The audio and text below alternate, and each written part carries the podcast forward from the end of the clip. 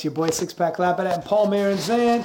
And today we have 120 kilo U.S. champion Matt Somner. Um, Matt, an absolute titan when it comes to the squat and the dead.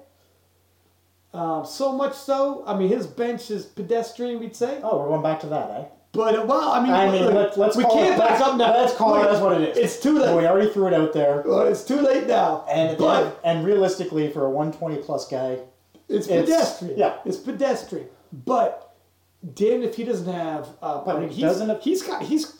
I don't know what the world records are for squatting dead. well, he unfortunately has to go up against this Dennis guy, this, this guy named Dennis Yeah. Cornelius, Yeah. who is a pretty decent lifter on his own right. Fair, fair. He hit a thousand kilo total. But um, I know Somner's well into 800s for squat, and I believe he's into the eights for deads as well. yeah, and I believe Dennis was. Did Dennis hit his 900 Dennis hit. at 120? Because he floated in between. He did. I mean, it's not like put it this way. Matt isn't in terms of those two lifts. Matt isn't out of the hunt. You know, he, he's No, well God- in there. God, no. He's well in there uh, for world records on squat and deadlift.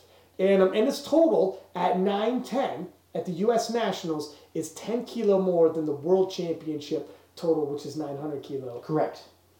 by our boy Eric Willis. So Who hit a 910 at provincials this year? ah, Should be noted, though. So we probably got It's it could be a good showdown. Canada US relations are at an all time low, politically and sporting. Yeah, these fellas are going to go do battle. Um, I'm wondering, I don't know if Eric is going to be at the Arnold. So I don't like we, believe so. We might have to wait until Sweden at the IPF World Championships. But in terms of in sports, and I say this like probably every time we talk about this, you need close head to head matchups, and you don't know what's going to happen. It's the only way that it's entertaining, and Yeah. it's no offense to anybody that's in a division where they just run away with it. Looking at you, Ray, Great, yeah, yeah. Or It's- Tim, Tim or, Atwood. or even previously Dennis Cornelius. Yeah, or, or previously, exactly. But when you have someone who's nipping on your heels, and it becomes one of those Russell it- Orhii Gibbs, uh, Haack Gibbs, or the 105. Oh, I was gonna say, or which let's just call it the 105s because Yeah. I don't even feel like list, listing Blevins exactly everybody down to the versus Lewis versus Yeah. yeah. Um, yeah, it's it's that is when it gets exciting. When literally you miss a lift, and everyone's like, "Oh shit, we need like everyone else." Yeah, and everyone starts crunching the numbers, being like, "Well, now he has to hit this deadlift in Yeah. order to be back in the hunt." Like, when he, yeah, exactly. and chips become uh, and all of a sudden if you put a chip Yeah. it could all come down to that so um, we're looking at that at the 120s i'm interested in seeing what matt um, is expecting in terms of the worlds and what he wants Yeah. from himself And speaking of chips, and speaking of battles, even though we're not talking about right now, Miss uh, Miss Amanda Ann there, five sixty squat. yeah Like what, what the hell?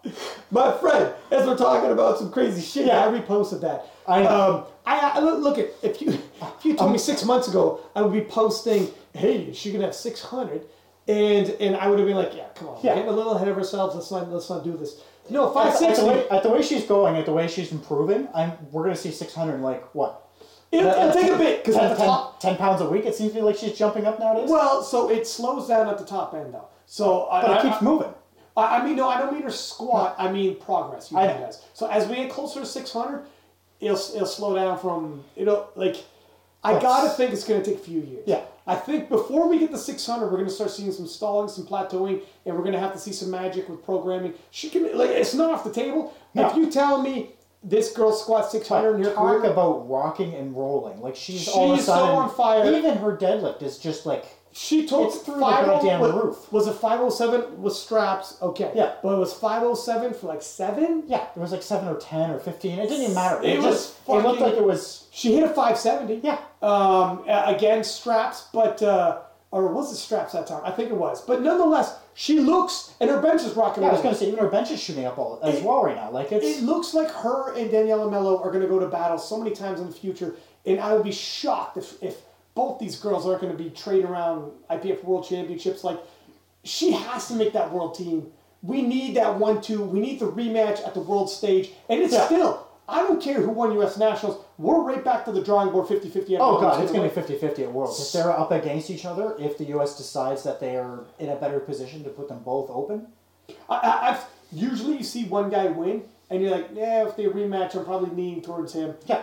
If this one, I feel like I'd be right back in where if we I'm were right doing, back to- if we do another re fuck me. By the time Jesse the Show. world's listen, by the time the world rolls around, I don't know if I'm swayed back to Amanda Lawrence all over again. Like you know, well, actually, I picked Mello, but I You don't know if picked I get Mello, swayed. but- Period. Like it's it's looking if her dead or sorry, well, her dead keeps moving, but if her squat keeps moving closer and closer to six. I mean, that's ridiculous. That's Bonica Lough. That's Bonica Brown Yeah. territory. Which You is know? hilarious because we had quickly mentioned that nobody's got a chance of catching Bonica. But I mean, who the hell knows this yeah, point? who the hell knows, man? But uh, yeah, let's call our boy here because we've left him hanging. And we have 120 kilo U.S. national champion Matt Sumner. Matt, thank you for joining us. How you feeling, sir? I'm feeling pretty good. How are you? Not too bad, not too bad. I'm gonna turn you up a stitch right now. So Matt, leading into the um, U.S. Nationals, um, I was telling some people that they got to watch out for you. I think a lot of people in the know knew that they had to watch out for you.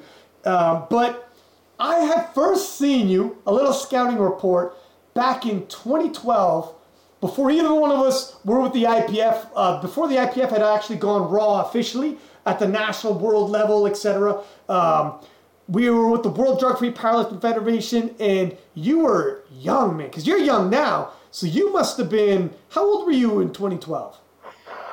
God, I had to be like 18 years old. You were a teenager, man. And everybody at this place was like, did you fucking see that high school kid? Everybody was talking about you and knew there was something. You know when you go, like, this is like, people are flying from around the world. This is international meet. And everybody's talking about the 17, 18 year old kid. And um, what were you squatting as a teenager? It was absolutely ridiculous. Well, I know I did squat 800 at 18, I think at 18. So, and so just Jesus, yeah. what? So this this is this is it, and so everyone knew like the sky's the limit for this kid. Um, you know, like people win titles every single year, it turns over, but sometimes somebody comes around and gets everybody excited. And um, I remember Matt being this prospect, so we became Facebook friends around then. Kept my eye on him, and the dude has done nothing but make us proud ever since. Um, and here we are, U.S. national champion. Matt, so if that was you at 18, um, when did you start lifting weights?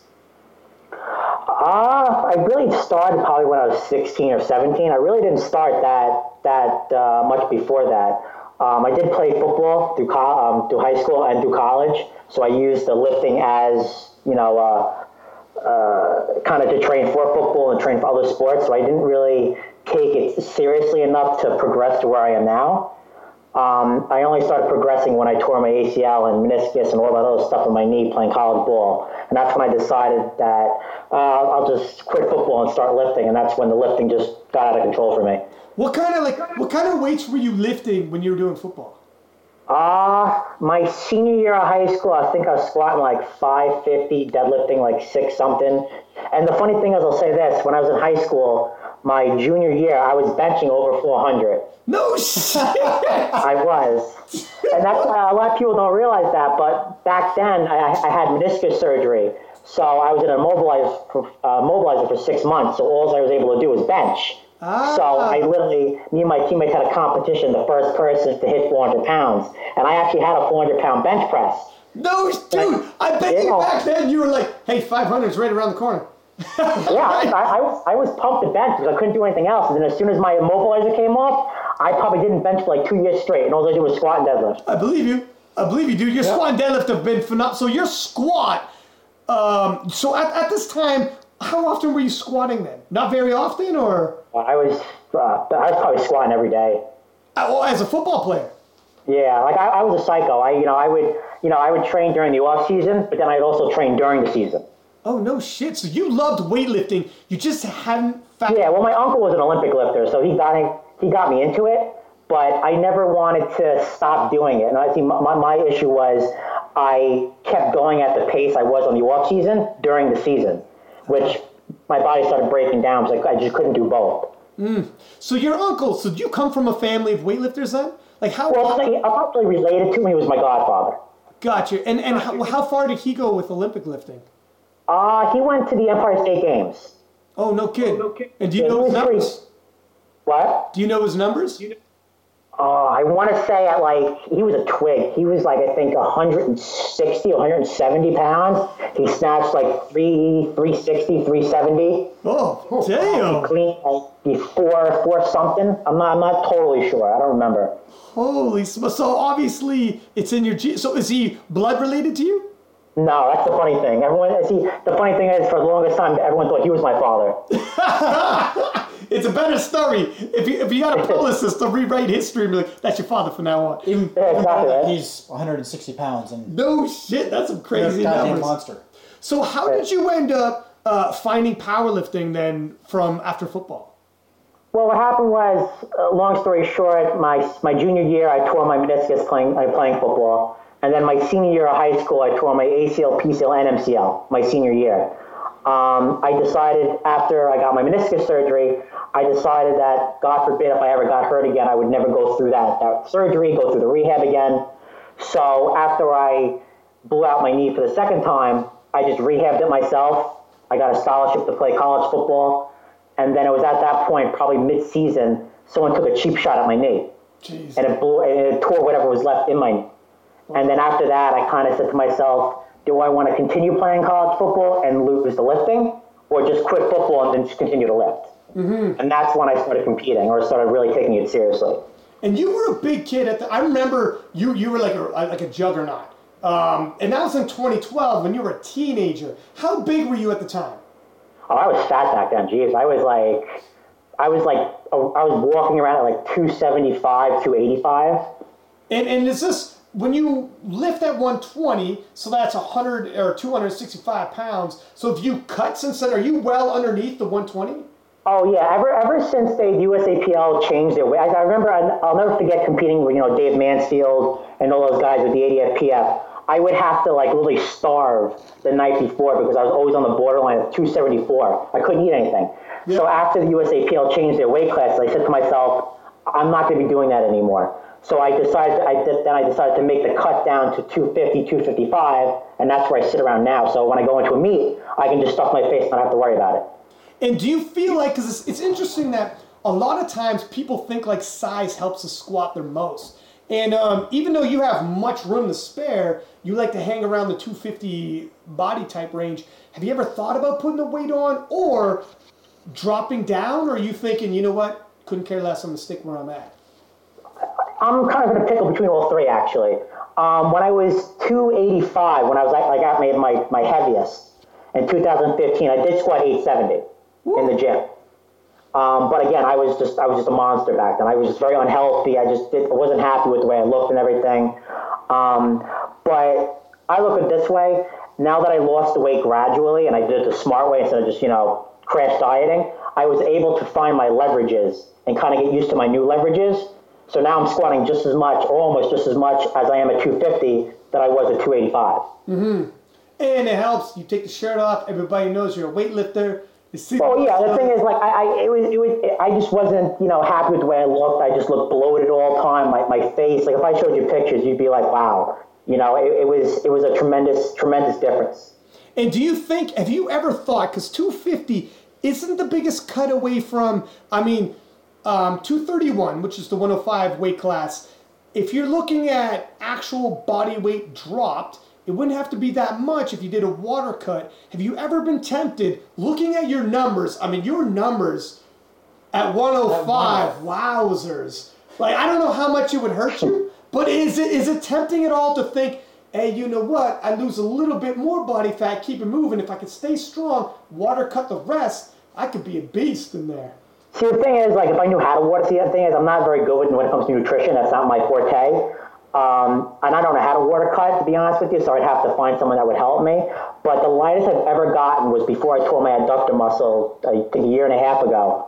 Um, I, I was 246.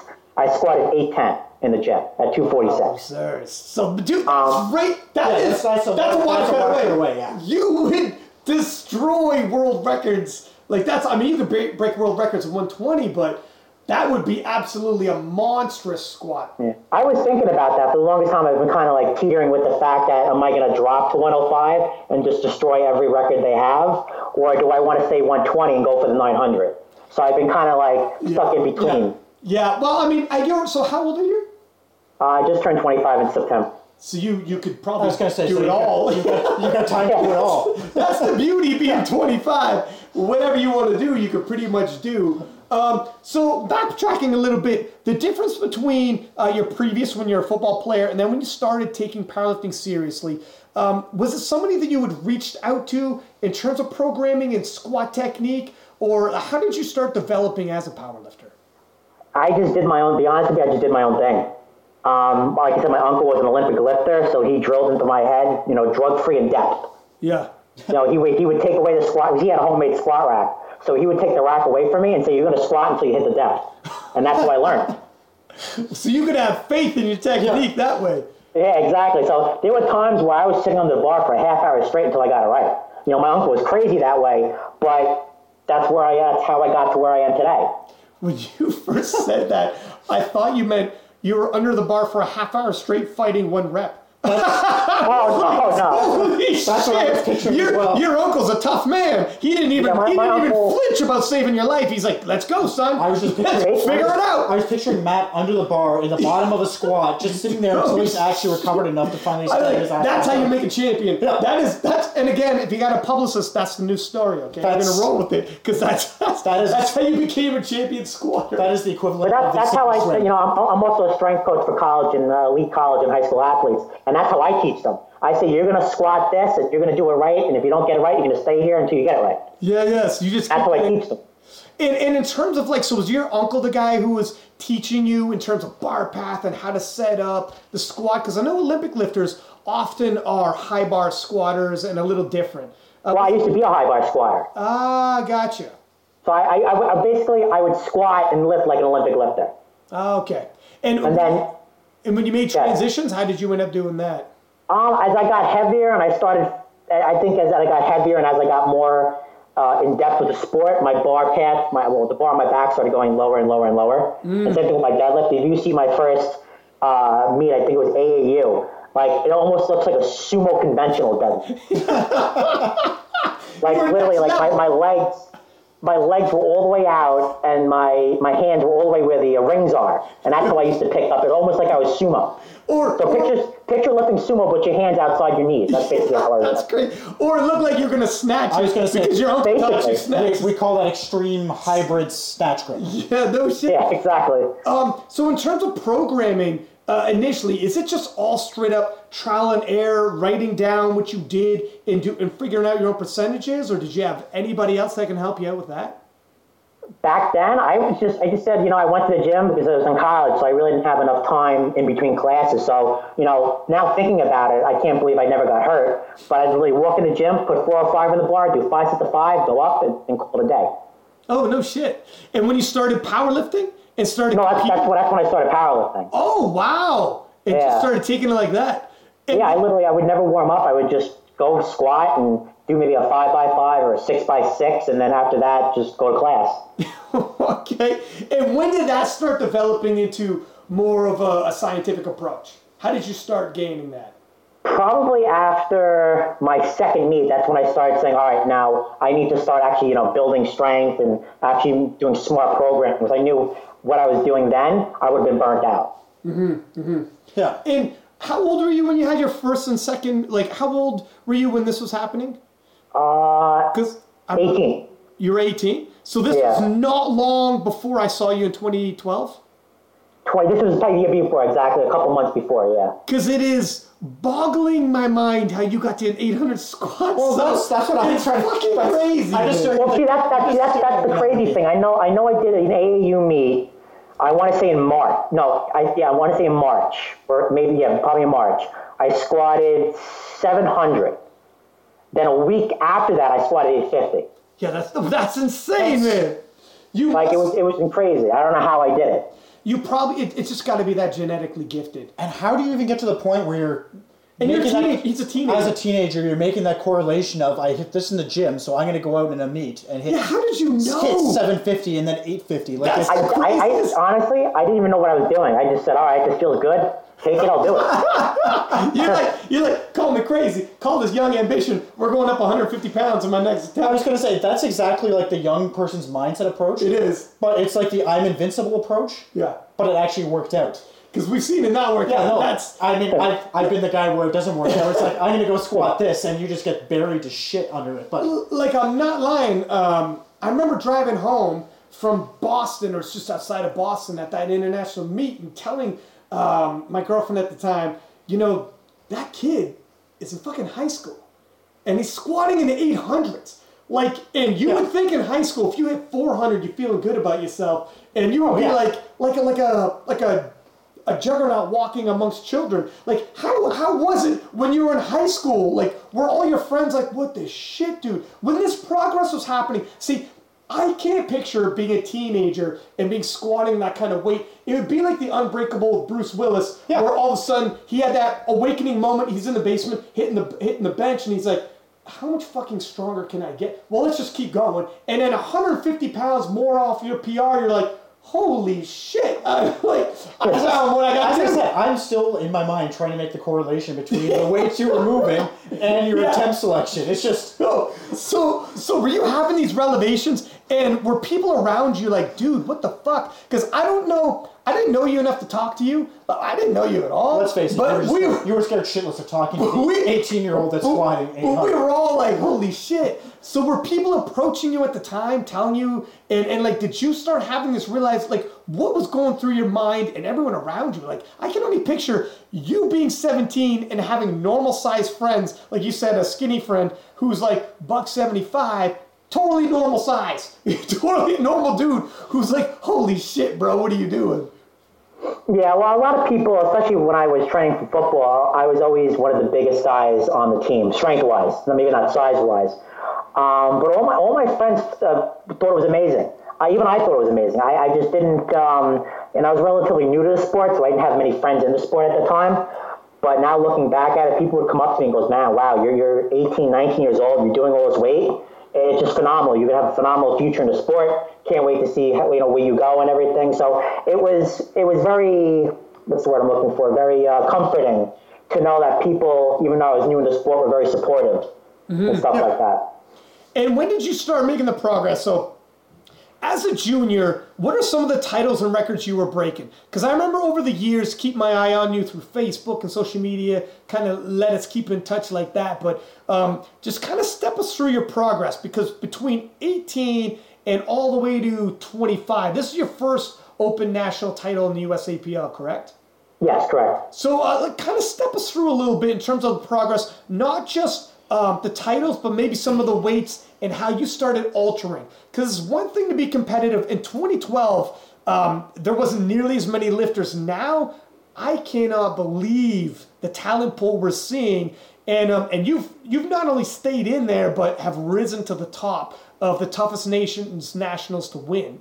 Um, so maybe give us a progress and evolution of Matt Somner, the squat machine. You know what? You know, the funny thing is going back really quick to the 2012 Worlds. I think after seeing other IPF meets and being at the IPF Worlds as a junior, that 2012 meet was my favorite. Was it? No Yes, shit. it was. No shit, dude. I had an amazing time too. I actually, uh, little if I could fucking toot my own horn, I tried like four times to win, and that was my fourth and last try because I knew once the IPF went raw, I was jumping ship just like you, just like probably like almost everybody.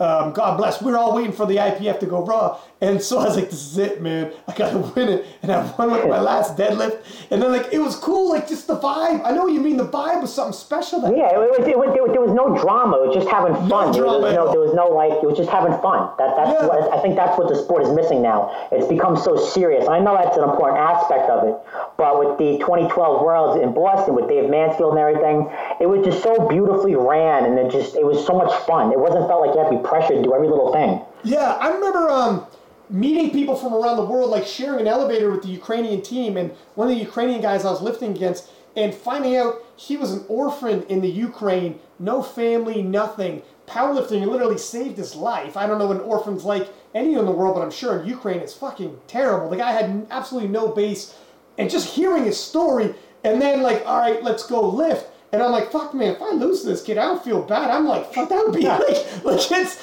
I know what you mean, where it was a weird vibe, man. And just meeting people here and there, no egos. I think half of it might have been as well. This is before Instagram. This is before like Facebook was still not crazy yet. Um, so and and there was no such thing as live streams. So everybody was so modest and nobody had egos yet. You found out about people on the day. Like, Sure, yeah. yeah. And then everyone was so approachable and got like inspirational off of like, you know, I know what you mean. It was, it was a good vibe. But, um, I mean, it's, it's cool about the evolution. Of, it's the, with the sport growing like it is, those days will always be gone. You can't replicate, like, social media's here and it's never going away. The Yeah. streams are here, they're never going away. And now people are Instagram stars and there's no taking that back. It's like the genie's at the bottle. You know what I mean? exactly, I know what you mean where that those moments will always be special because you'll you'll always remember like that was before. We sound like oh, old men. You're 25, though. but but I was, I was, as this is going on, I'm thinking the same thing. I'm like, you guys are reminiscing like it's the good old days. I'm Yeah, like, he's, he's young he's as 25. You're, you're a master's lifter now. hey, There's- there's- hey, I am like a fucking month away from that, dude. I'm milking it. It's November still. You're an M2 now. Yeah, There's a gap here, there is a gap. There's a gap. but it's But uh, but yeah, but so uh, uh, you know what? As the sport has matured, almost you've grown up with the sport yourself. Then, if you were that young, you know, you seem more mature beyond your years. To tell you the truth, at 25. Thank you, appreciate that. Yeah, well, I try to, like I said, I take everything I do, you know, like I said, I want to have fun because, again, this is a sport where we're not getting paid for the most part, and you want to have fun. So I, I try to have, enjoy it as much as I can, but yet take it seriously to get stronger and, you know, try to, you know, you know, make my mark on history.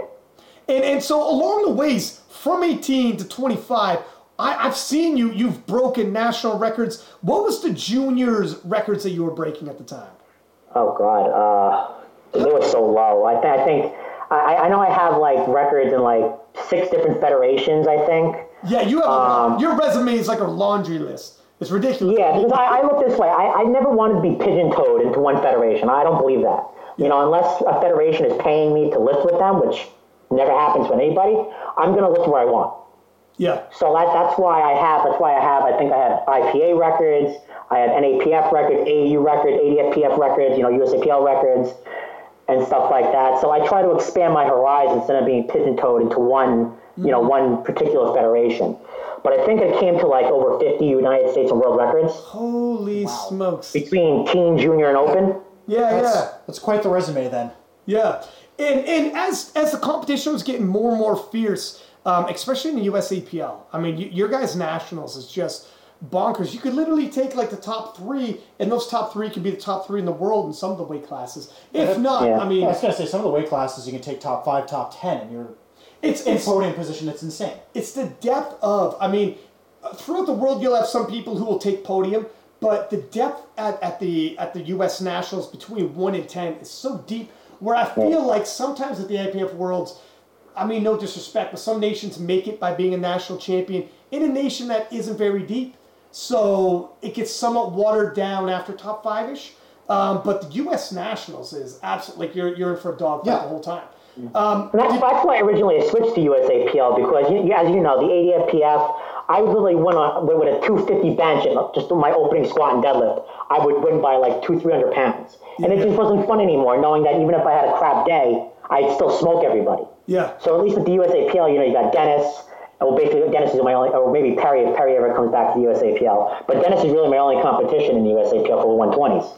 And- So, and it's nice because we both push each other. Yeah, and I don't think he's coming back. Um, it doesn't look like it, anyways. Yeah, Perry's not a fan of the USAPL. So, um, what what's going to motivate you then? If he, if he doesn't come back, just keep making national teams and pushing for that world title. Be honest with you, after after Worlds this year, I might not do nationals next year. I don't know. It depends. I, I just wanna. My goal right now is to you know win the gold at the uh, World Championships in Sweden. If you know whatever happens with the USAPL and the IPF and whatever shitstorm that's causing now. Um, but if, if it does go through and we are allowed to go, uh, I said that is my goal to win the gold medal. Then after that, I want to maybe do the Kern US Open. Oh, You know, see if I can win some cash. yeah, yeah. The So, way I said, you know, I, I you just I, I look at it this way. You know, I want to have fun, and I just want to go and do whatever I want, and and not have to worry about doing this or doing that. I just, like I said, just have a good time. yeah, It's interesting that you mentioned the Kern U.S. Open because, as you were mentioning, you don't want to be pigeonholed into whatever federation or told what federations you can compete in. I was wondering Yeah, if that was. I was wondering if that was in the back of your mind, how you felt. I was actually supposed to do the Kern U.S. Open last year. I paid for it, but um, it was during gra- the, the the date of the meet was when I had to walk for graduation, and apparently that was more important to my parents. So I took that. Which worked out interestingly because otherwise, had you done it, you wouldn't have been able to become the national champion in 120. Possibly. exactly. Well, Possibly you wouldn't, have been able, champ- you wouldn't have been able to. Uh, you wouldn't have been able to compete at nationals, but you wouldn't have been able to be on the world team. Yeah, and you know what? Like honestly, whenever somebody's at the point, I remember Ashton won nationals, went to U.S. Yeah. Open, and and skipped the IPF Worlds. And whenever you have a call, like an opportunity to go to the IPF World Championships, man, it is. It really is. It's a show now. Like I know Yeah. you mean where. Um, previously before we had the live streams before we had all this other stuff like these massive fall people showing up with like 200000 instagram followers and all this kind of shit it was it felt fun um, Yeah. this is it's an experience it's still fun but my god the experience of it have you been to an ipf world championships yet as a junior Yeah, I went. I went to the. I went to the disaster in Texas. oh 2016 Yeah, that was a disaster. was it how did that how was that experience for you walk us through that Honestly, it was shit. No, I'll be completely honest with you. Like that, I, after seeing the previous year, I think it was what Finland or, so, or Yeah, Salo, whatever it was. yeah. Like that meet was gorgeous. yes The meet in Texas was so cheap and poorly ran. I was so disappointed. Yeah, and and, and um, how were you in terms of competing? Did like how did it feel with the competitors and all that? Like what was your? Oh, I thought, I thought it was great. You know, everyone was. I, I, there was one thing I liked about powerlifting, unlike you know football. Even if I'm trying to compete against you, we're all like a family. You know, we're all friends. We're all cheering each other on. It's not like you know you see a guy squat and you hope he breaks his leg. Where in Yeah. football, that, that's that's what you do. So the atmosphere was, you know, with the lifters was great. Um, I just don't like the aspect of the coaches picking their attempts. To me, that bothers me, and I think that's what cost me the junior title back in 2016. oh, so you didn't have the input uh, to say what attempt you wanted? Well, I think Joey back then was helping me, but I think Adrian was the head coach, and I didn't really agree with the attempts they were picking. But again, as an athlete, I'm sure as you know, that's how, you know how it works. I don't have a, I don't really have the final say, and I think you know that's what really led me to you know taking the silver medal back in 2016 as a junior. How did that happen? So um, was it? Did it come down to the last deadlift, or was it? I. I, I, I won the gold in the deadlift and the squat. I think I squatted uh, an IPF junior record, which was 806. And I think I deadlifted, I want to say 780 something. Wowzers! And it was close. Like I, I had a couple, I had probably another 15, 20 kilos in my deadlift, and probably, believe it or not, I had a couple of kilos left on the bench. Um, but you know, obviously, my, since my bench is my weak lift, they, they chose such a, a conservative number that no matter what my deadlift would have been, unless I did like you know 830, I wasn't going to win. Ah, so so you think they went a little too conservative on the bench? Yeah, like I like I said, would I I probably would have squeezed out maybe another 10 kilos, but you know between the 10 kilos there and then 15, 20 kilos on the on the, the deadlift, that could be the difference between a silver and a gold. Yeah, yeah, yeah, yeah. Hmm. And how old were you at the time? That two years ago you would have been. This is like your last juniors, I guess. Uh, yeah, so I want to say 20, 20, 22 or 23. Yeah. Gotcha. So now you have an opportunity for a little bit of get back, right some wrongs, and um, I'm sure. Do you guys have meetings ahead of time on what attempts you're looking at, et cetera, and how your training's been going? I honestly, I don't even know how it works, to be honest with you. Did you have that leading into Texas? No. Oh wow! See, for the Canadian team, and they might do it now. Maybe that's different because I know the Canadian team. We have Skype meetings. We have um, like sheets we fill out in terms of uh, best competition or sorry, best training lifts, so they know where you're at, and also in terms of what our attempts we would like. And then we'll we'll have a meeting on Skype. Canada's a massive nation, just like the U.S. Going over every single attempt and and saying, okay, I think these are good, and and game day we'll have another conversation, see where you're at. So maybe if that comes to pass, you know, maybe you get the attempts you want. Because I'll tell you what, um, probably your biggest competition is going to be reigning uh, IPF world champion, who's Canada's very first golden boy, Eric Willis, who won it in Canada. And you guys are neck and neck because Eric just hit a nine. He just hit a 910 total at our provincial championship. And so that is, and if I'm commentating, that is going to be a phenomenal. I can't wait. Eric, But you know what the funny thing is? I tell people all the times, I, I tell them that, you know, based on last year's performance of Worlds, I would have won the gold medal if I competed and had the same performance at Nationals. But what a lot of people don't know is that I secretly training my bench. So that's why I'll never post a bench video because that is my secret weapon now. Because everyone knows I can I can deadlift a house and squat, you know, squat a tremendous amount. Yeah. But no one knows how much I bench. So you can't game plan against somebody who you don't know how much they bench. this is You know, I can, I can go into worlds. true. I can go to worlds, squat 880, you know, bench. Who knows? I mean, We were waiting. You know, we it's were something. waiting. I thought you might let the cat out the bag right there. Nope. Bench, yada yada. Bench, And- bench 500. Yeah. Well, No, I- I- the man's holding his cards. we, that's right. Imagine you've had that because he's. We know he benched 400 as a teenager. Yeah. If he, I mean, this is the, this is what we call the slow play. He's had a 500 bench this whole time. He's been waiting for his World's Open debut. yeah, right. it's called the slow play. We're like, son of a bitch, you got us all fooled. So let's talk about how your bench training's going. Yeah, exactly. I, I will say though, my bench training is going very good. I, I, I, I will say this though, I can do five reps my previous max. Oh, smokes. Oh. So I, I will say though, if, I, if based on how I'm performing right now, I'll basically smoke everyone at Worlds. So what? What? Uh, wowzers! That's a Wow. hell of a. See, here's Now the thing. that- yeah, that's confidence see, right there. That's confidence. See, it's, it's it's gonna be amazing for me to commentate. Now I want to get into the training. I mean, you don't gotta go yay deep in training, but I'll have some training questions because you, if you improved your bench like that, um, I'd like to know what, what you did. But um, at the World Championships, which is it's going to be amazing for me commentating because A, Eric Willis is our defending World Champions Canadian. B, I've known you. Like, I remember, like, you're still that dude, that teenager. You know, you had the baby face the whole nine, and I remember saying, like, this guy's going to be something. You know, it would be crazy to see from that Worlds before IPF to, like, the IPF Worlds, the whole, like, turnaround. It's, it's different, man. It's, Yeah. just, it's got the, the background story. And as we were talking about in the intro, like that's what you want to see at that level. That's you want those neck to neck, toe to toe battles. So, uh, Although, as it's already been mentioned, he may smoke everybody. Well, how is how training's going. well, so let's talk about the bench. So, what are some of the things you've done to fine tune that bench to up your game like that? Uh, like I said, I, as much as I hate the bench, which I, I really, I, I just, I dread doing it every day. But unfortunately, now I understand that uh, now that I'm in the open, I can't win just on my deadlift and squat. You know, in the juniors, I could win by squatting eight, deadlifting eight, no one would touch me. Yeah. Um, so with you know, especially with Dennis, I have to learn how to, you know, eventually bench. So I've just been doing a five by five, three times a week, and I've just been killing a lot of dumbbell bench and a lot of accessories, incline, and it's been working. And how often, like, how many days a week would you bench? Previously. No, well, Oh. Previously, Yeah, you do Thirty- five by five. Previously, like, five by five, three days. three days a week. Yeah. Gotcha. Okay. that's what I do now. But Okay. previously, I probably bench once a month. Are you serious? Holy I kid you not. What? Holy. I have known. I have heard of some lifters that hate bench. I don't think I've ever heard of a lifter that benched once a month. Oh my I just, I literally just did it just to like, just okay. I have me coming up in a week. All right, let's see what I can do, and that's basically what that's my bench. Holy Which goes smokes, back man. to when we did our preview show and we were talking to Matt Gary and we were talking about obviously our picks for the 120 and you were mentioned. And Matt would say that you were the guy that would go in and do a single on bench, you know, once a week or whatever, and that was the extent of your training. Like, oh, that's where I'm. And, Basically. and I thought he was just being just joking.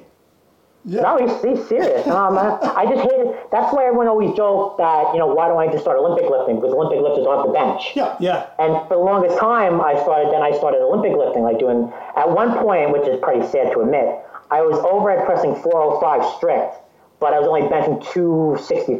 Damn! God How damn. is that? So it's not a strength issue. It's not. It's just um, sharpening my just, I, sword. I just, I just didn't want to do it. Yeah, It's just a hatred issue. it's a hit. Basically, basically. No kid. And has your other lifts? So what, what would the rest of your volume look like in terms of like squats and deads? How often would you do that in the rep ranges?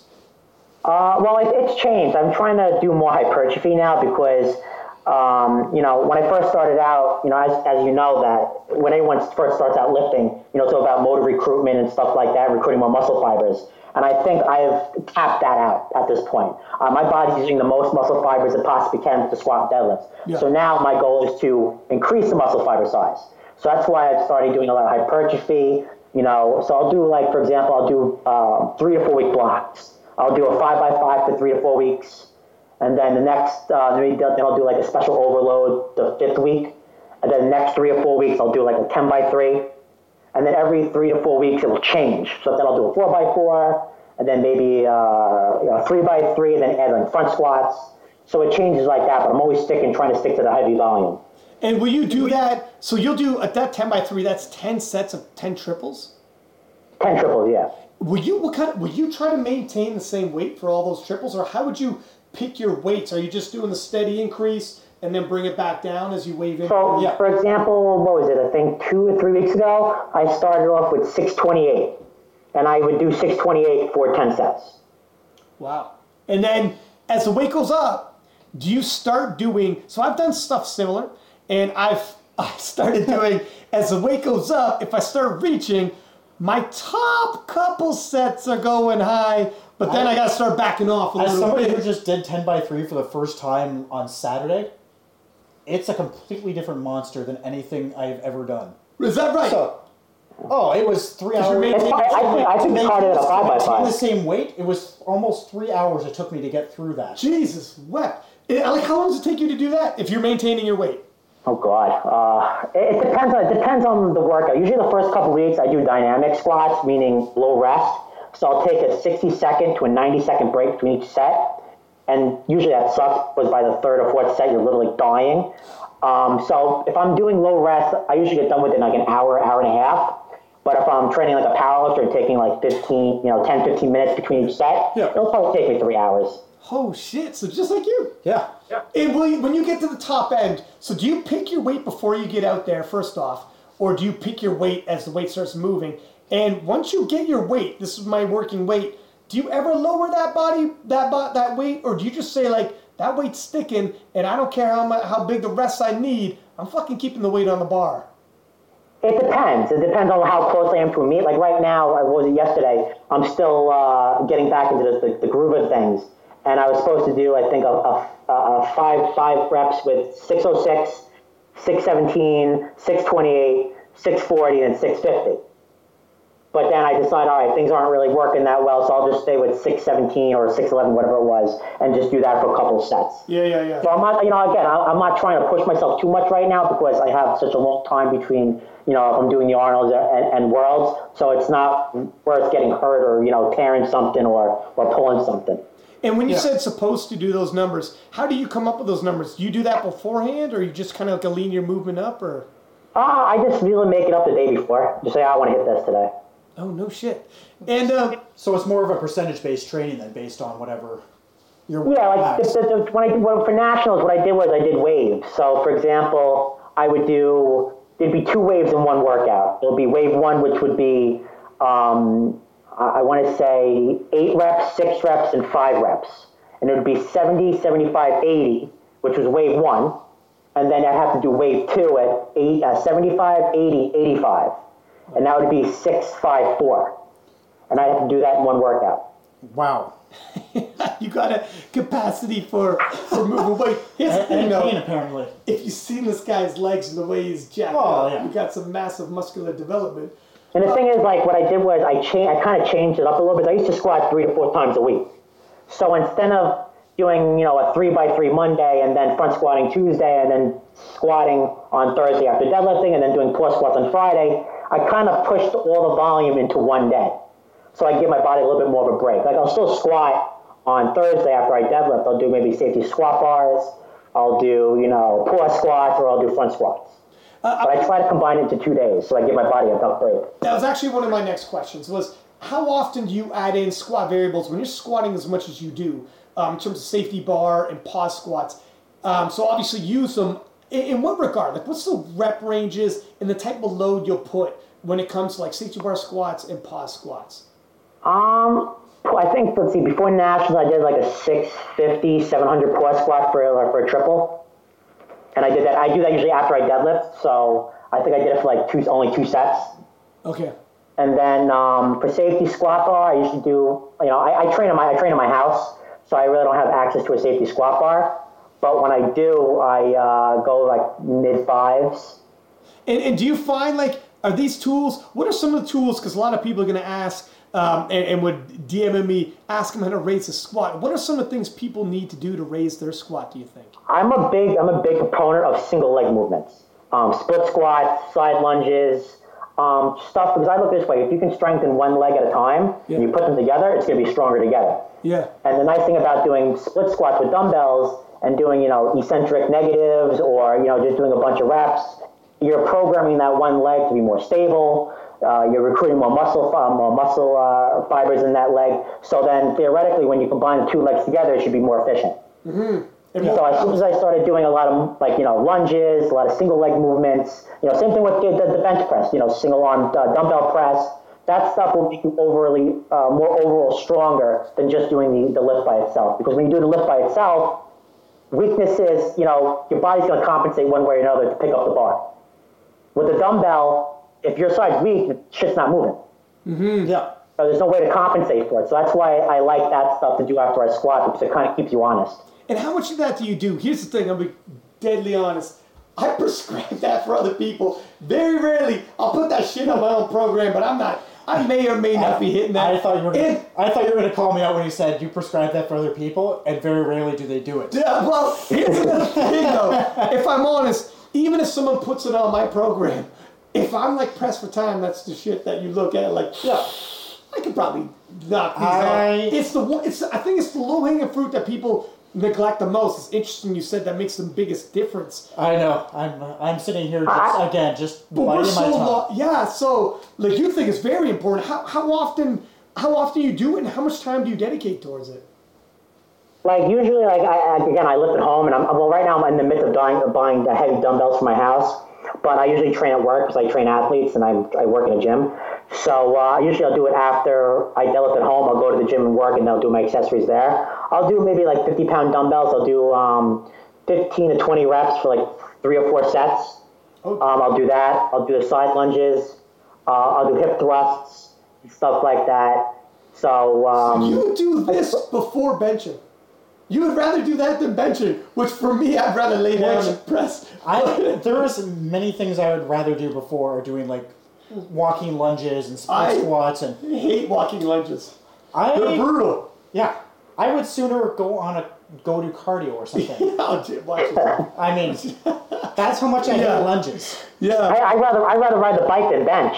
Whoa! Oh. Shit! Confession, no time around. This is taxi cab confession right now. But, But that also may be why I'm not squatting 800. that's true. Well, now, yeah, exactly. I mean, man. than the fact that I'm you know 74 kilo lifter. Well, that would be very remarkable if you did. Um, and what about the deadlift? How often do you deadlift, and what, do- what does your deadlift day look like? Um, believe it or not, because because my, my deadlift technique and my squat technique are so similar with the way I you know I, I squat down when I deadlift and I basically squat it up basically. Um, I don't really have to deadlift that much. You know, I deadlift because I enjoy it. I love doing it. Um, but even for nationals, I think before nationals I pulled maybe once in four weeks. Before nationals, I hit a, a PR. So I think as long as I keep training my squat, my deadlift will never change. You know, what, what might happen is my grip might get soft or my hand might get soft. But other than that, the strength doesn't change, which is a good thing. So And here's why. Like, uh, sorry, I'll let you go once Yeah. I ask one again. I think that would work um, when you're 120 uh, and 120 plus because you're gonna squat in the 800s, deadlift in the 800s. Fucking, your your nervous system's not going down by missing it. Whereas 74 kilo cat who deadlifts far more than he squats, you stop deadlifting, your nervous system's not getting that same. well, we're gonna find out soon because right now I, for myself, I'm doing four days a week of squatting and I'm not deadlifting at all. well, yeah, but- yeah, but I mean into peaking. Yeah, but in a peaking, I don't think I can do it. But it's interesting hearing Well, his what nervous Matt's talking about. You're doing almost a Smolov approach then, where it's very, very squat heavy. It's But right now mind, bench heavy. He can But- squat his deadlift almost like he's squatting exactly. so freaking much. So if you're deadlifting the 500s, low fives, and squatting in the low fours, there's a difference between your squat between and dead. squatting and deading. 800. Yeah. I, I think it only works for athletes that could squat more than they deadlift. Yeah. Fuck, I'm out. So far. And I, I, I don't think it applies. I don't know if you if you pull sumo, but unless you're a sumo style squatter, like you know, for, for example, Stan Efferding, I think that it's not going to correlate to your deadlift. Like me, uh, my squat. If you ever watch me squat and deadlift, which you have, it's so similar. Like you you couldn't tell a difference unless Yeah. you you know Yeah. unless the ball was on my back. So, but a lot of athletes, you know, if you pull sumo and squat narrow, it's you're not going to have that carryover. Yeah. Yeah. And this is exactly why you got to be careful when, um, you know, you follow someone and you see what they're doing, but you haven't had this conversation with them like we're having a conversation with you. And you just look at, oh, he does this, Yeah. he does that. But you don't realize, Or he's a sim, he's a similar size to me, so therefore, yeah. yeah, well, it's like, listen, Matt Sumner can fucking squat like you're Yeah. 100 pounds more than you deadlift, blah blah blah. There's there's definitely intangibles there for sure. Um, leading up to the to the U.S. Nationals, was this the outcome? Were you looking at 9-10, and did you think 9-10 was going to win it? Like, how sure were you leading into this?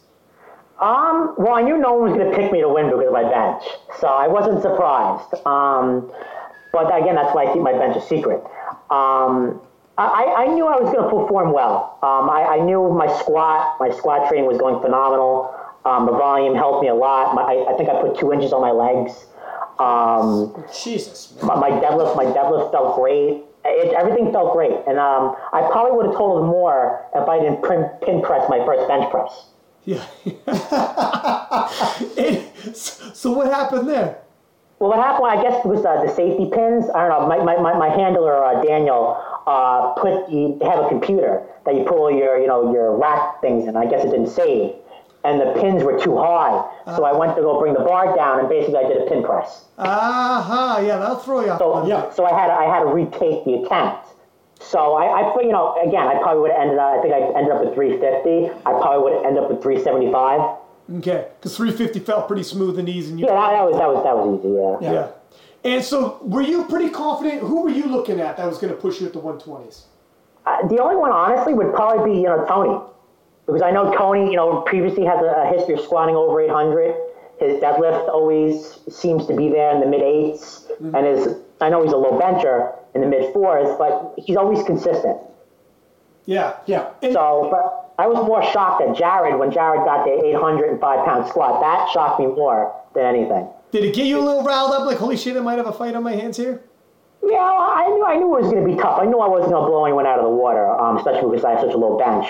But after that squat, I was like, oh shit, you know, this is this is going to be closer than I thought it was going to be. Yeah. And the thing with Tony, too, being like, um, like Tony's in his 50s, Yeah. he's going to be the sweetheart favorite. Anyone in their 50s, people are going to be, it's going to be the sweetheart underdog favorite.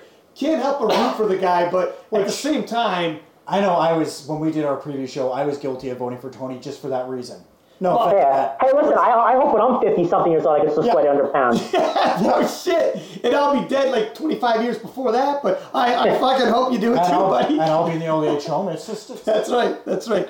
What are you looking for at the IPF? Uh, so are you doing the Arnold Classic then? I don't know. I'm still on the uh, the borderline between it because, I, like I said, I, let, let me say this first. Now, with the situation between the USAPL and the IPF, is that ever is that going to affect the So the way it looks, um, I think it, honestly, if I was gun to my head, I don't think there's going to be anything major from it. I think just basically they're going to get on the same page in terms of how the testing protocol gets rolled out, and and everything moves forward. Um, that one letter sent out, there was threat of you know leaving and whatever. I think that was heavy-handed, and I don't think something's going to happen that way. Because I, I, I told I told my friends I said dude that would be my luck the year I go to IPF World they, they pull out I know. You'd be like, damn it, man. Like, what the hell? I know, man. And and that's the reason why, like, when you leave, it's not just them. Like, it's not. It affects everybody who's has that dream, man. Like, and if you're gonna go on to the U.S. Open, etc.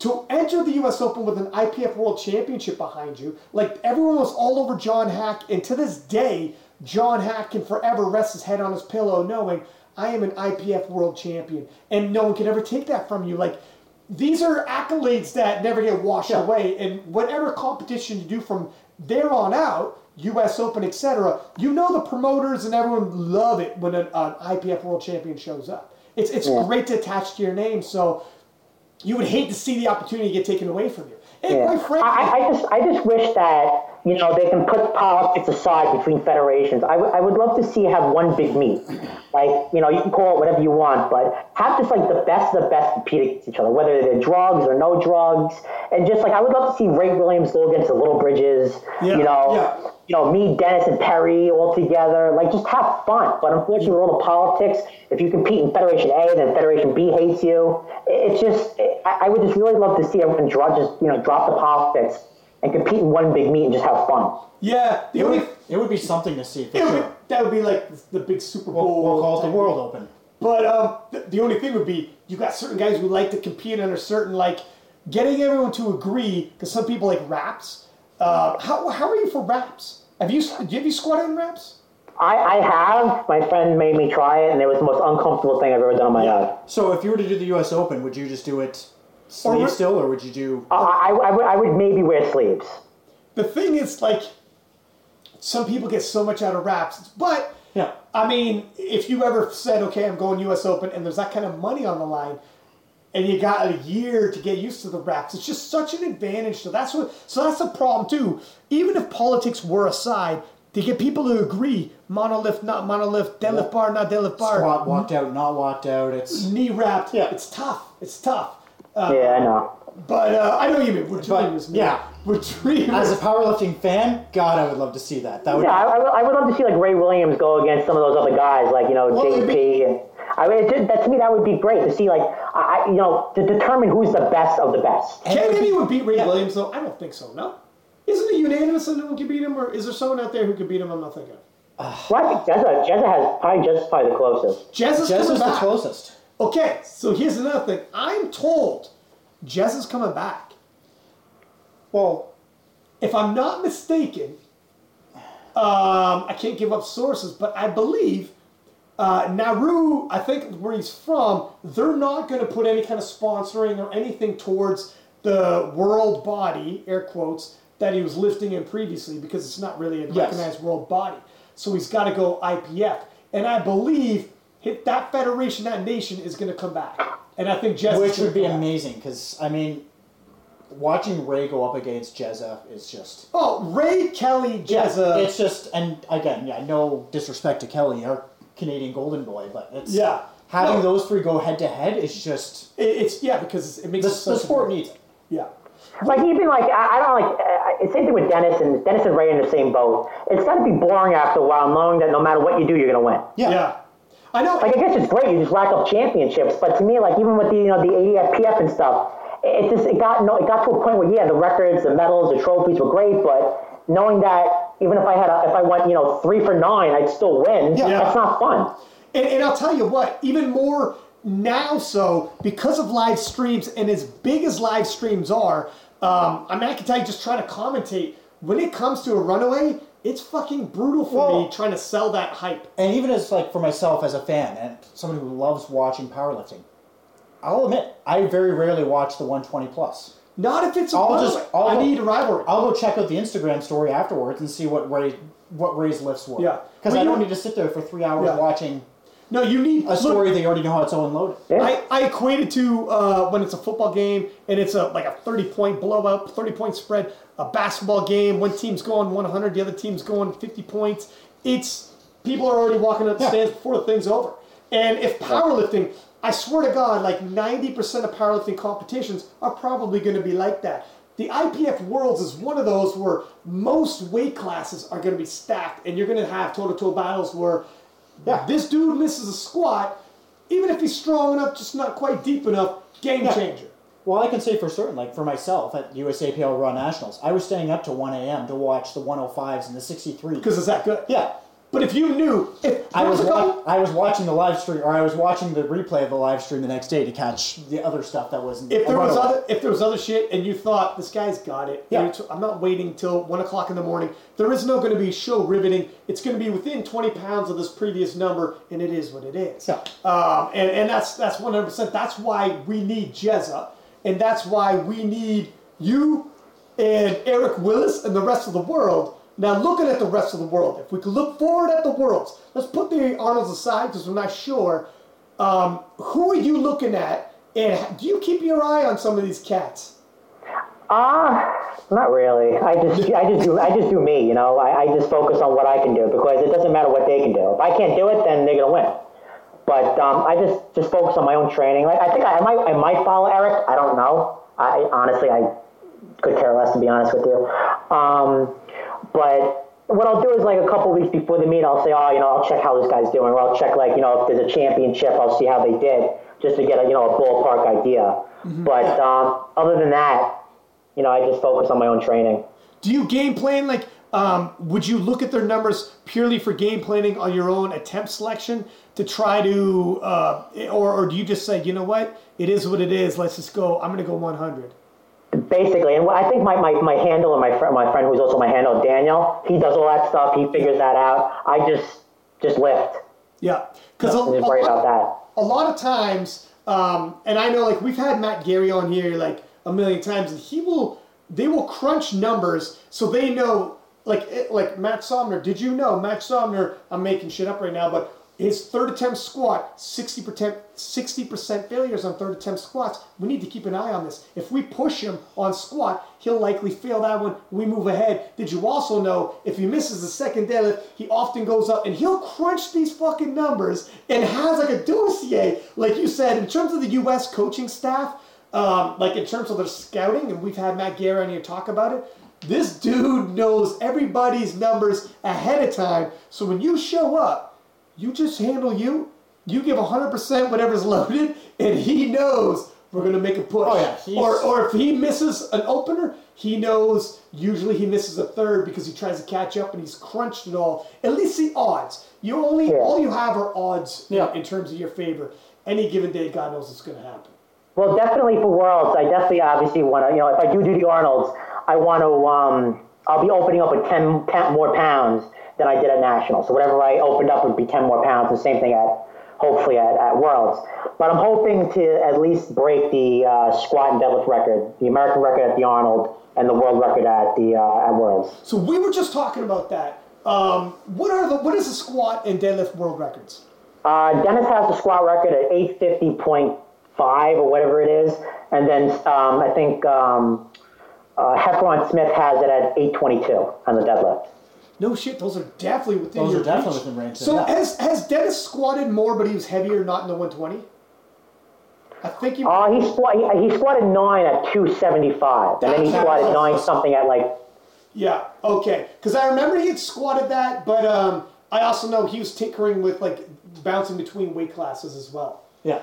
And Yeah, I, I saw him at um in July. He he was like three. God, he had to be like I think he was pushing 300. He looked like a, fucking grizzly bear. He was huge. Yeah. And he said to me, he goes, Matt, I, I, I can't do this anymore. I, I can't I can't be this heavy.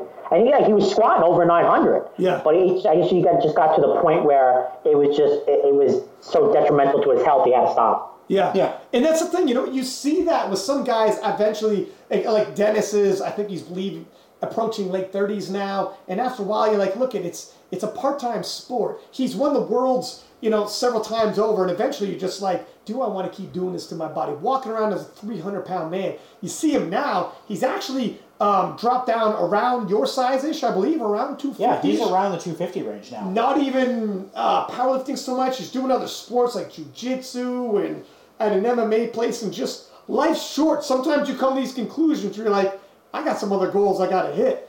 Um, so speaking of goals, what are some goals that you got that you want to hit before all said and done?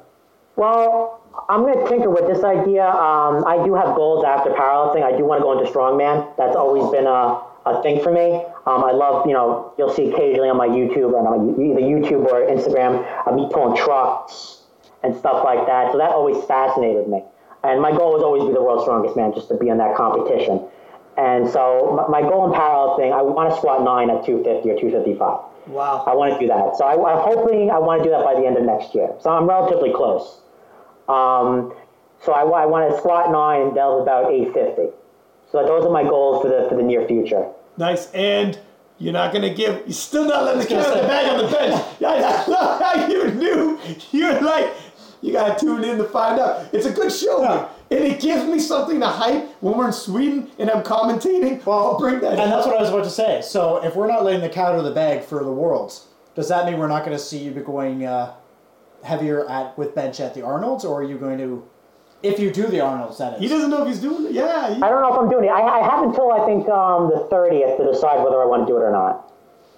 And if, But I don't know. I'm still I'm still on the fence. Like I, I want to do it, but it, it just depends on my mood. yeah. if you do it, are you going to sandbag the bench a little bit to keep Just the to- rest of the world guessing so they don't know?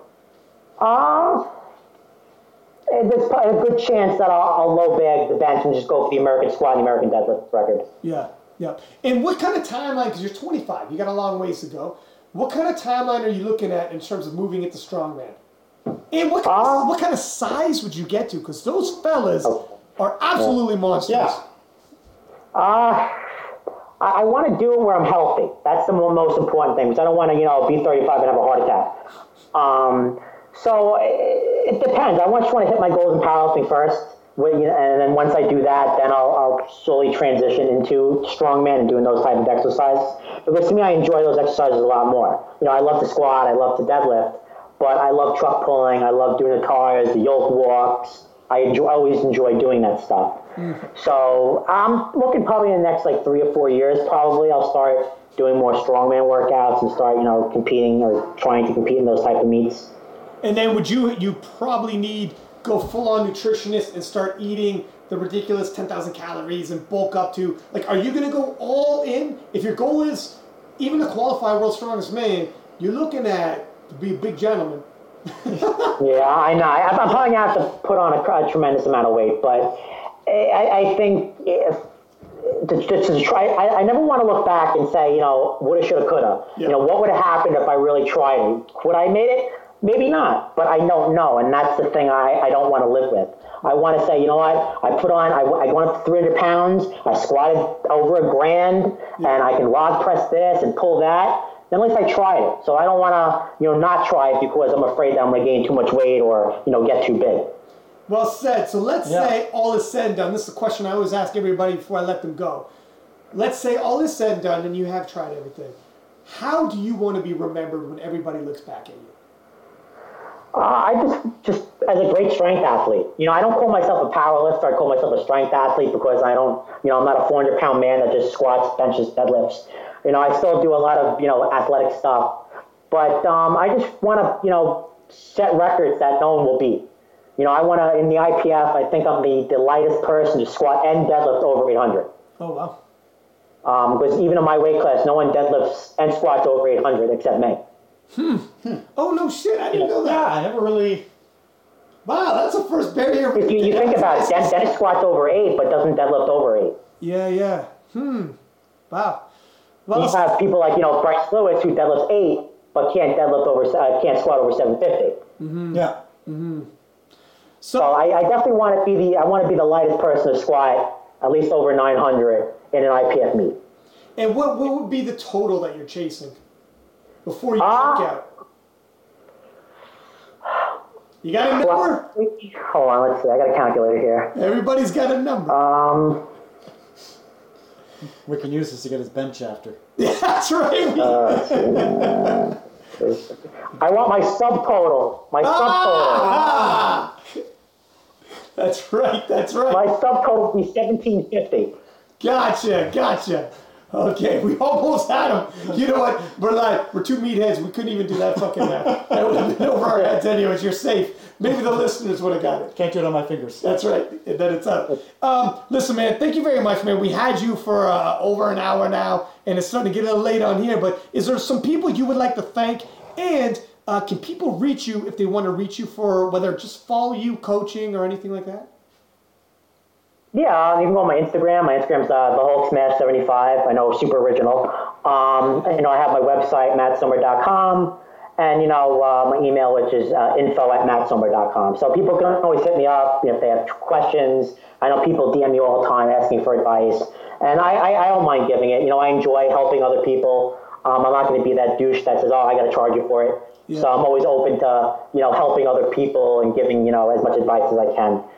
And you know, just you know, to shout out, you know, thank you guys for having me, and um, just for all my sponsors that have been supporting me. Because unfortunately, without sponsors, this meet, this this hobby gets very expensive.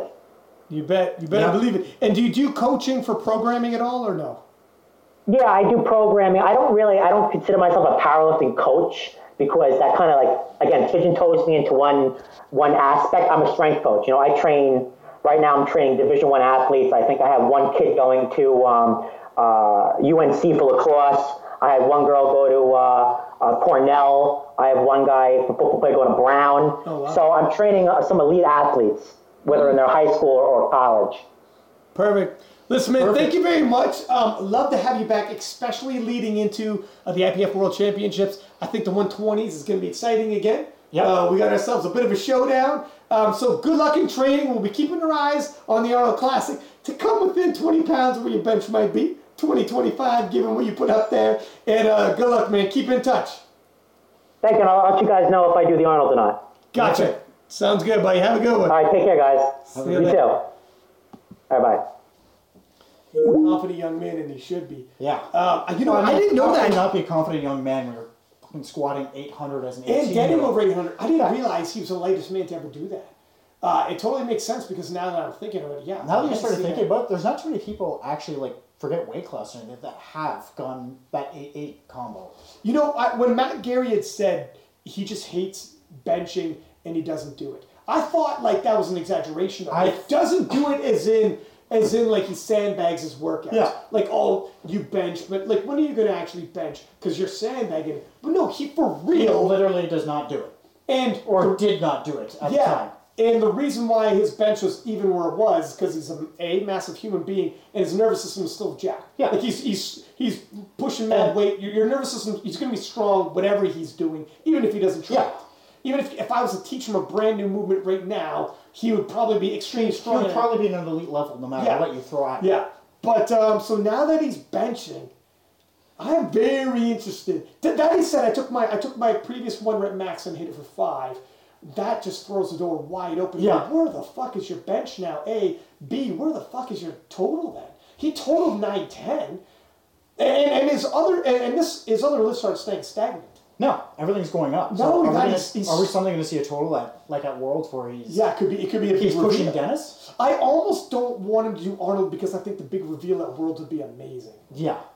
And I mean, I look at I, in terms of our boy Eric Willis, um, he's not staying stagnant neither. No, Eric's total keeps going up as Yeah. well, his training's looking phenomenal. Yeah. I am hoping for an amazing showdown between those two. I think it will be. Um, Eric is he's more well rounded, but doesn't have the big front end and back end where, you know, it's it's tough because I don't. Sometimes you you sometimes it's like, well, I'd rather be well rounded. Well, sort of, unless the guy can now pull you, and then it becomes Yeah. he gets the last word and he'll just chip you. What do I got to do? And I mean, Eric, what I got. Eric's deadlift's moving, but let's face it, he's, dead, he's not, not- he's not Not that. Sumner.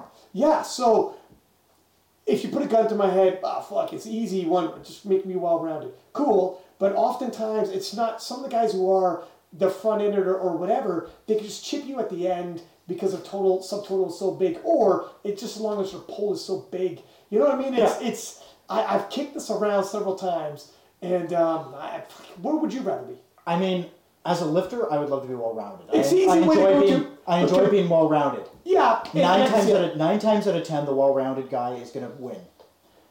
With that said, You, having, God. having- being able to outdead everybody is such a great tool. said God having yeah, like that massive deadlift or the massive squat or that one standout lift where everybody just watches you compete and they're just like, holy shit, or- who is this guy? Let me let me also be honest. Running King lifts, we do nothing but reposts. Yeah. Uh, well, not nothing but, but you know what I'm saying. And um, oftentimes there's a well-rounded lifter, but none of his lifts are overall standouts at the world level. But he's right up in there at the Yeah. world level.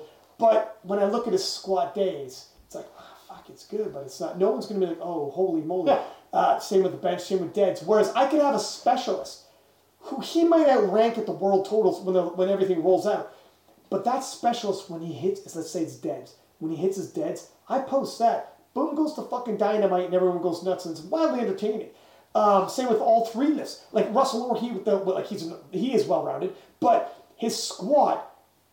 I mean, it, he he drops a squat video. You're guaranteed everyone, and myself included. I'm not just doing this to please the masses. I also love seeing oh my god and moments. well, let's look at let's look at the battle of the 83 kilos, for example. We're talking about Ren. Yeah. We're Yeah. not. We're, Exactly. you take his deadlift out of the equation. He's still around, well-rounded lifter. He's still But it- posting a 700. But, not, not, nobody's- not, not freakish. yeah, like nobody's giving a shit about it. Yeah, yeah, yeah. In yeah. the grand scheme of things. Yeah, so I no, it's one hundred percent. Uh, Sometimes your knee jerk reactions, I'd rather you be a well rounded lifter, but then competitively, you may win more with the bigger Yeah. deck because not just because my shitload bigger, because you only need to chip the other guy, and and then you know popularity wise, you want to see something? Let me post this fucking video and watch everybody Yeah.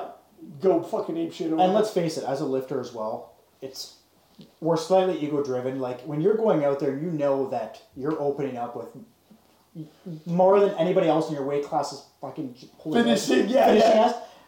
It feels pretty goddamn good. when you you, got an event, when you got an event that's like, this is mine, and and you will never take this from me. I no matter what happens, this event is mine. I'm guaranteed the gold in this event, and it's just like your everyone Yeah. knows that's a fucking phenomenal feeling. It'd be great to be like, well, I'm well rounded and I'm all, but like you know, I'll always have total true. Yeah. but total's when, not when- total's not sexy. We'll put it that way. total is not sexy, no, and Unless you know you're doing well over what anybody else has ever done. Like if you're hitting mm, as a as a Gibbs a three times body weight total and something that everyone's ever yeah, done yeah, before. yeah, the well rounded. Yeah. Or if you're a Taylor Atwood and just absolutely decimating everybody in total. but if that's the case, But at the same time, he's also to see- decimating squat, bench, and deadlift. Yeah, people. It, it becomes um. You, you honestly do not want to decimate everybody Yeah. because you know in terms of the Taylor Atwood show, which is great for how dominant you are, terrible for watching for a competitive sporting Yeah. event. But um, but Taylor Atwood, holy fuck, we could do we got to have him back because he's a whole other podcast into himself. Yeah. What that young man is doing, uh, and we just had his coaches in the last one. And we can just talk about his hair because it's the best in the IPF. Absolutely phenomenal. Guys like me hate it. I Um, he, he also has a million dollar smile and some eyes you can get lost in. I know when I'm watching him compete, I'm getting drunk and yelling at the TV because I am that guy. I am so overly jealous of this man. I feel bad about myself. Yeah. I want, I want, I want to find a reason Exactly. to like him. But, um, but anyways, um, yeah, another good episode. By all means, guys, uh, keep keep posting, give us highlights, and and sharing this in your Instagrams because I mean these guys deserve deserve the exposure they get. A You get a guy hundred like this- percent. This dude is training hard, and, and all these guys, but some of these guys don't get nearly as much love as they as they deserve. And in terms of mainstream media, we sure shit ain't getting nearly enough in terms of the whole overall sport. This is all we got Kind of. Yeah. you know these podcasts and reposts and everything. So um, hope you like the show. We got more to come. Uh, we got to get Eli Burke on here. Um, damn it, we're trying to trying to get him, and it's not his fault. Um, but we'll, Yeah. we'll we'll book it. Uh, so stay tuned, and uh, until next time, six pack lapping at. And Paul Moranzan underscore lifts. Till next time.